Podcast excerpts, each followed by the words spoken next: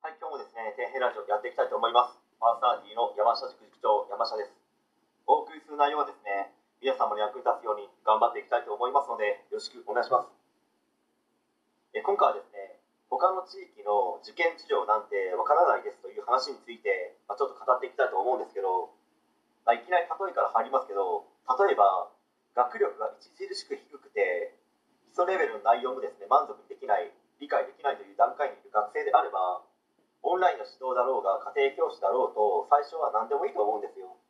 その段階にいるのであればどんな塾だろうとどんな優れた指導者の指導を受けるにしてもまずは基礎の徹底から入るしかないと思いますので、まあ、しかしですね各都道府県のトップレベルの進学校を目指すとなると学校によってはですねその学校独自の問題などを出してきますし内申点の計算の仕方だとか問題の傾向だとか結構違ったりするんですよ。それに一つの環境の中にですみんなでトップレベルの進学校を目指すというですね空気感というか、まあ、そういうものも合格を勝ち取るためには必要な要素かなと思います、まあ、例えばですね、まあ、自分は新潟在住ですけど他の地域の受験事情はネットで調べれば表面的なことは分かるかもしれないですけど、ま別にそれはその各都道府県に住んでいる人の方が細かい事情まで詳しいわけですので、まその人に頼った方がいいですしそれに各都道府県の伝統のある進学校に関して何も知らない出身地も違うあなたが語るなよ感といいますか若干あったりすると思うんですよ、まあ、全国には灘高校とか海星高校、まあ、筑波大附属高校など、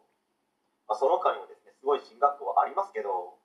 こういった進学校に関して他の地域の人が指導するとなってもですね正直うまく指導できないというか細かい受験事情までわからないと思うんですよね。まあ、なので初めの方にも言いましたけど基礎ができていない。理解できていない学生に対してはオンラインだろうと家庭教師だろうと最初は何でもいいと思います。しかしですね各都道府県のトップレベルの進学校となった場合はその地域に根付いている塾に行った方がそのトップレベルの進学校を目指すという環境がそこにあるわけですので、ま、よりですね合格する可能性は上がると思いますけど。はい。え本日は以上になります。ご視聴ありがとうございました。できましたらチャンネル登録の方よろしくお願いします。